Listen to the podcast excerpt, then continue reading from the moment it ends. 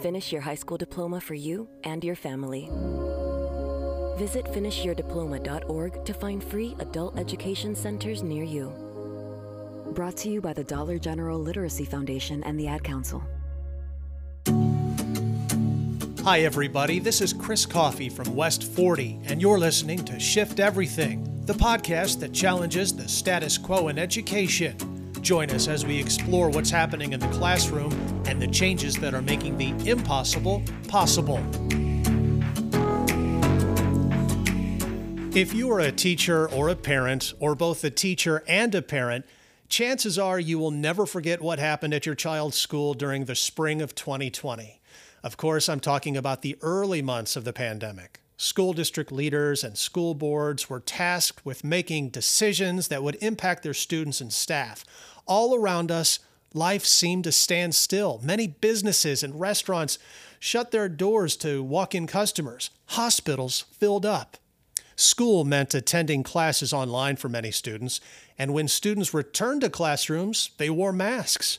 Their desks were spaced farther apart. The pandemic impacted everything from clubs to sports to homecoming to graduation day. Community members voiced their frustrations or their support as districts tried their best to educate and be there for kids. So here we are now. It's early 2023. What lessons did our school leaders learn?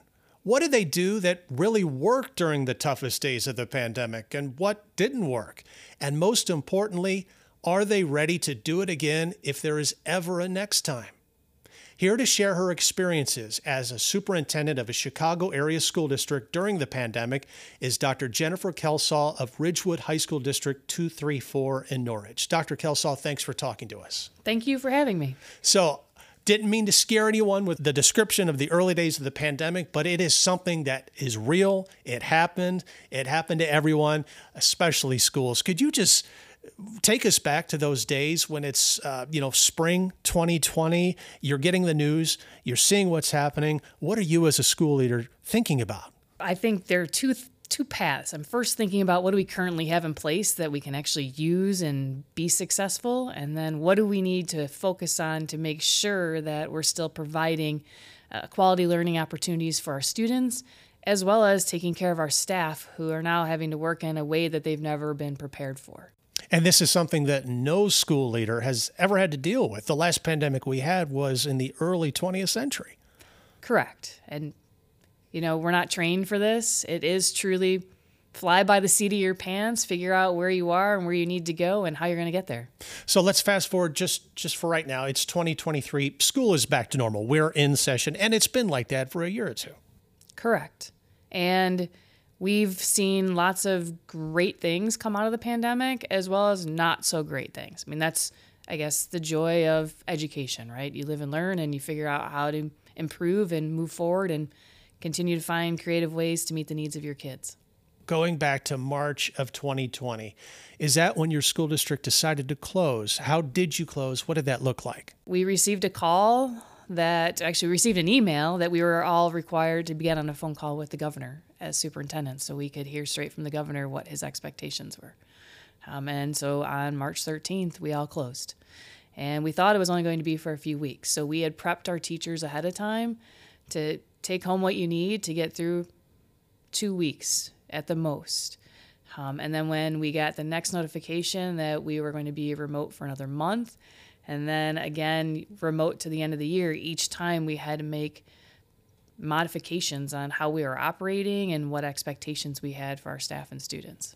And you are a high school district, so how many schools are in your district? How many students? One school, about 850 students. Are these freshmen through seniors? Correct, freshmen through seniors. When you closed, were you ready to do remote learning or did that happen a week or two later? We were actually ready. We've been one to one for 10 years. So every student already had a device um, we use uh, an online learning management system called Canvas, so every student already used that to access all of their coursework um, and to enter their coursework. So, from the standpoint of having the technology ready to go, the core technology was ready.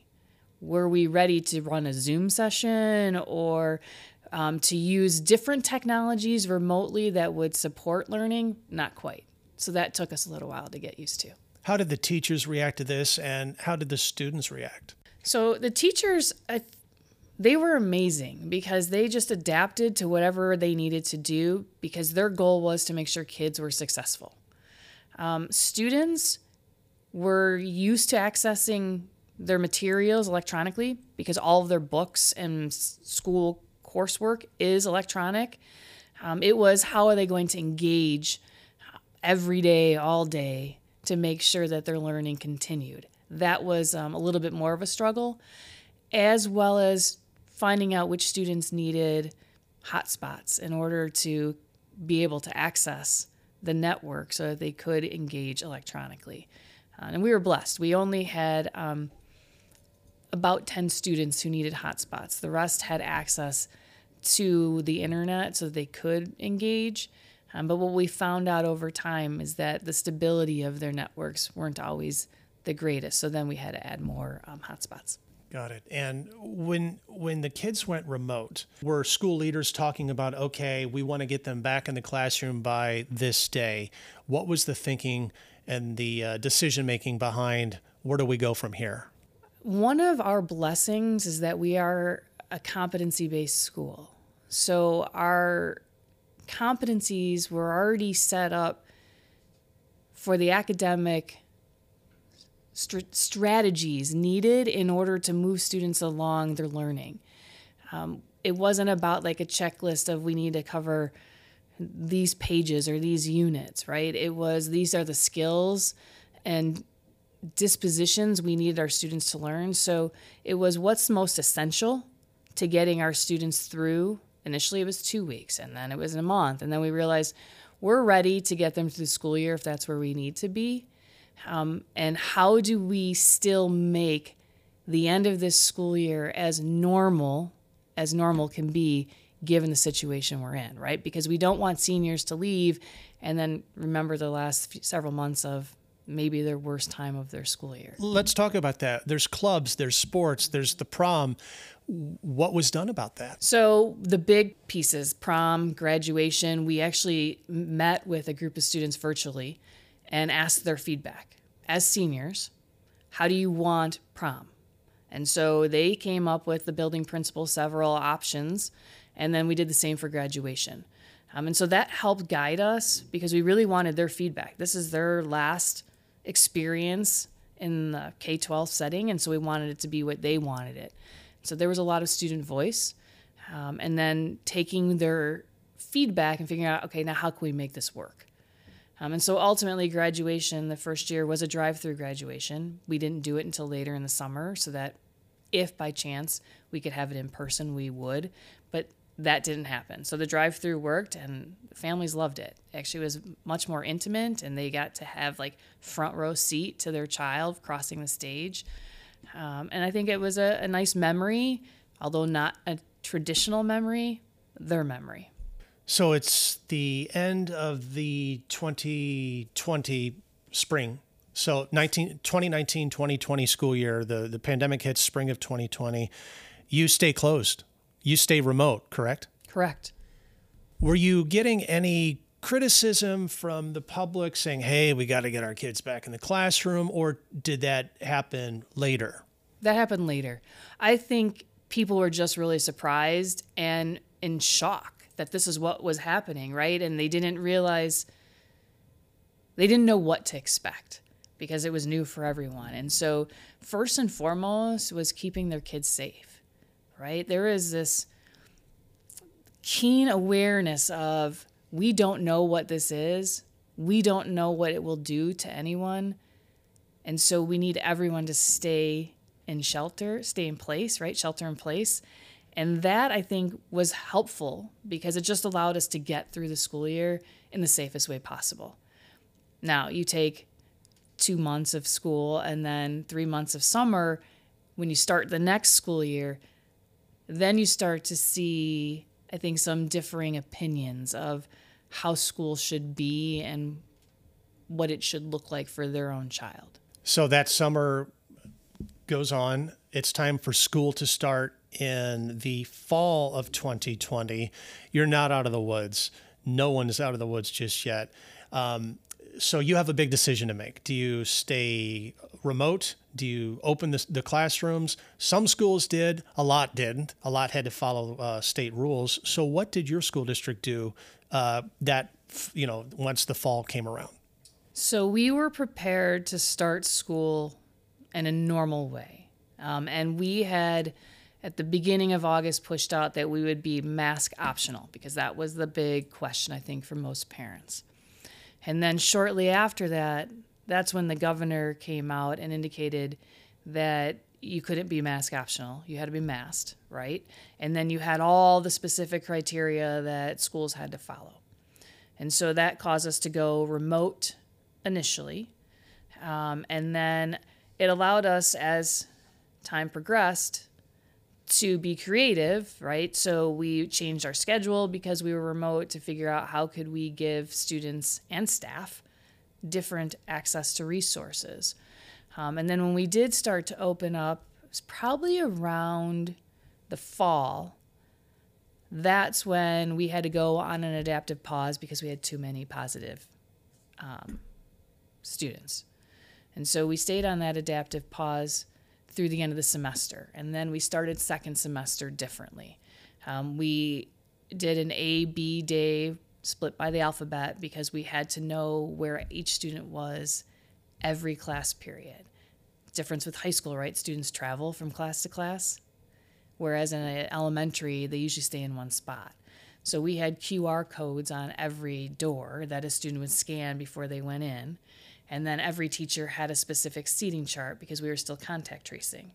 So if someone tested positive, we knew exactly where that person was all day and then we could back back map who they were around and then who we needed to contact to put out in quarantine. Now that sounds unique. As a local reporter in the Chicago market during this time, I don't remember covering any stories about QR codes. Whose idea was that? And just talk about um, the reaction to that. And did you con- continue doing that for months? Yes, we continued that for the entire 2022 wait 2020 2021 school year. And then we started the second school year as well um, until we had to stop contact tracing. So we knew where everyone was. And i believe it was our dean of students. We were trying to be creative because ultimately he and the nurse were the ones who were responsible for making those contacts and the and finding where every student was located. And so the qr codes became the easiest way to chart student movement throughout the building. We're talking about now the 2020 21 school year. Uh, was there a time during this school year that you started to feel a rhythm? You're like, okay, it's still bad out there, but but here's what we got. It's working. Uh, could could you talk about that? I think we found a rhythm academically. We did not find a rhythm structurally or logistically um, because we kept having to adapt to either a different um, mandates that we would get from the school board, state board of ed, or um, we were had increasing rates of COVID, right? And so it was constant flexibility of what does the day and the structure look like versus teachers are going to educate kids. They know what they need to do to help that um, move forward it was kind of behind the scenes constant change and flexibility and what works this week may not work next week. And i think that's one of the pieces as you know what good came out of this is that flexibility. We changed our bell schedule several times um, to really meet the, the needs of where we were right we had it clamped down at the beginning. We loosened it up. We brought kids in more. We changed the times of classes. We changed how we what when we offered them. And so that flexibility allowed us to be creative and to ultimately come out with a better solution today than what we had before the pandemic. What was the reception to the masks during this time? Um, we're in a pretty divided community. So I'd say it was pretty split. Um, you may have had one side more vocal than the other, but the the messaging that I received was pretty split. What was it like for you as a school leader to hear anger uh, from certain members of the community. And how did you deal with that? It's frustrating, right? Um, the mask was not a piece that I got to control, right? So we follow the parameters that are given to us and the ramifications of not following those parameters. And so at the beginning of the 2020 21 school year, when the governor um, put in the mask mandate, our attorneys came up with if you don't follow this, here's the ramifications for you as a district. And so once I made that very clear to the our school board and to the parents who were there, there weren't a lot there wasn't a lot of pushback at that time because they got it very clearly, right? Because if the school board didn't follow these parameters, each individual school board member could be sued individually. And that's a huge piece. That's a huge burden to take on as a someone who's doing a job for free, right? Because that's what our board member they don't get paid. They're doing this because they want to do better for the community. Um, we would have lost our um, athletic status. So there are lots of moving parts. And when people understood that, it was easy to accept at the beginning, right? The challenge was over that course of the year, you know, every district in the state had to make a decision how they were going to return. And so when you have three elementary districts in your community who feed into you, who are starting to do things a little differently because it works for them, right? And we're doing something different because it works for us. And then you've got all the neighboring school districts doing something different. That's hard for parents to understand, right? They don't know all of the behind the scenes decisions that need to be made and the criteria we have to follow in order to be able to open safely. Um, and so that was a challenge. Um, at the same time, you know, as the school superintendent, I have to understand that people are entitled to their opinions, right? That's that's just human nature. Um, my job is to make sure that I keep everyone safe, and so keeping everyone safe doesn't mean I'm going to please everyone, but that's no different than any other day outside of the pandemic right? We're always making decisions that are in the best interest of all students. Um, and that's not always well received outside of a pandemic. Um, but it was a little bit more challenging during the pandemic because people became much more vocal um, than they had pre pandemic. As far as the students, some who were athletes that might have counted on, hey, I got to get I got to play in this game because I need stats to hopefully get a scholarship, or students that wanted to participate in certain activities that would allow them to get into a Ivy League school, for example. How did you help those students? So we offered our clubs virtually, and then we offered some in person. So they had their choice. The each club made that decision on how they wanted to operate. So giving students their choice. And in some cases, some of those clubs did both. They would do hold virtual sessions and in person depending on what worked for the student. The athletic side was actually dictated by the State Board of Ed and the IHSA, right? Here are your guidelines if you're going to run a practice. Here's what you can do, here's what you can't do. Each sport fell under a different risk category, so they had different parameters of what they had to follow. What was really challenging is that at one point, it was the summer where you could have students participating in act in athletics, which was happening in our field house, they had different guidelines than what was happening in our summer school classroom about how they could interact, whether or not they need to be masked, all of those pieces. That was even more difficult to navigate because you had two different systems running at the same time with very different expectations. And so, what helped us throughout the entire pandemic was being a, the types of communication we had with our families. So we were sending home a weekly message, regardless of what was happening. Here's where we are. Here's what here's what the information we're receiving from the state. Here's how we're moving forward. And out of the pandemic, we now continued those messages. Now we do them every other week. And so I think one of the benefits is we learned how to communicate better um, and we actually did a lot of surveying of our parents. What is the best mode for you to receive your communication? Um, and for many of them, we have a system that sends a, a, message through our um, student information system that's what they prefer because then they can filter it for what they want to read versus what they don't want to read. And I would say that communication continued internally as well. Um, when the pandemic started, we did weekly like coffees, um, virtual coffees. So every Friday, I would host a session where teachers could get on, ask questions. I would give any updates I had, and that continued um, throughout the first part, and then the second, the first full year, we did weekly sessions. And um, if those people couldn't attend, we would send out all the notes from here's the questions, here's our responses. Um, just trying to be as very transparent as we could so that they knew like we hear what you're saying because we would do surveys. What do you need to move to the next step of our transition back to full normalcy? And then we would okay take your feedback and then modify and adjust so that we could then help them deliver the best instruction possible.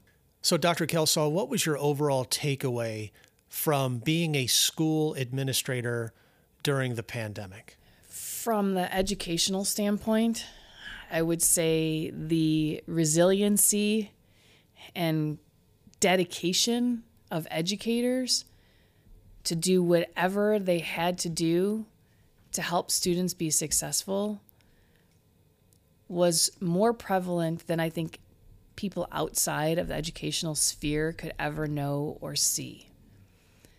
We had to take students who hadn't been in school for a year in some cases two, and ex- and help them learn how to do school again. Because if you think of a freshman coming in and they didn't really attend a building their seventh and eighth grade year, think of taking a sixth grader and putting them in with a ninth grader. They lost out on so much social growth, emotional growth, um, learning that when you bring them in as freshmen, they don't understand how to do school or how to interact or engage with others. And so we've had to spend a lot of time helping students learn how to learn, learn how to engage with others, learn how to talk, learn how to work with someone sitting next to them. Because when they started the pandemic, they were on a screen, which they could turn off in some places. Then you bring them back into a building. Now you have to be how many feet apart? And now you want them to learn. And we all know learning is collaborative, right? You engage with others, you challenge thinking, you build stuff together, you design and you recreate. And when you don't have that interaction, there's a lot of lost growth that now ha- we have to somehow figure out how to help them know what's appropriate and acceptable while you're in a school setting. And in many ways, take away what was given to them over the last two years social media. Because that's what students move towards when they didn't have personal hand to hand connection, right? I'm going to go to social media to get my engagement. And now we need to show that how do you engage not through a screen, but sitting next to one another? One of the pieces, largest pieces that came out of this was equity and helping um, our staff take a look at themselves. We call it mirror work as to what they needed to really engage students and meet students where each individual student was. So prior to the pandemic, we had started our equity work, but this really allowed us to go much deeper and to really get a sense of who has access to what, who needs to be working rather than sitting in front of a screen because they have to provide as the breadwinner for their family because their parents lost their jobs. So it was a big um, shift for us. And it's really allowed us to build off of our um, early stages of equity work and get a much better sense of who we are as educators, as well as who our students are and who they need us to be to help them be more successful. Let's just wrap it up. Talk about um, advice for future generations of school leaders. What would you tell them? Can you ever be truly prepared for something like this? The only way to truly be prepared is to be comfortable being uncomfortable. You have to always look at what's next and never accept status quo. Because if you continue to do what you've always done, when you have to make change, it becomes very difficult. And if you're in an environment where you're constantly looking for how do we meet all students, and until we meet all students, there's always work to be done, you will never be ready for whatever the unknown is.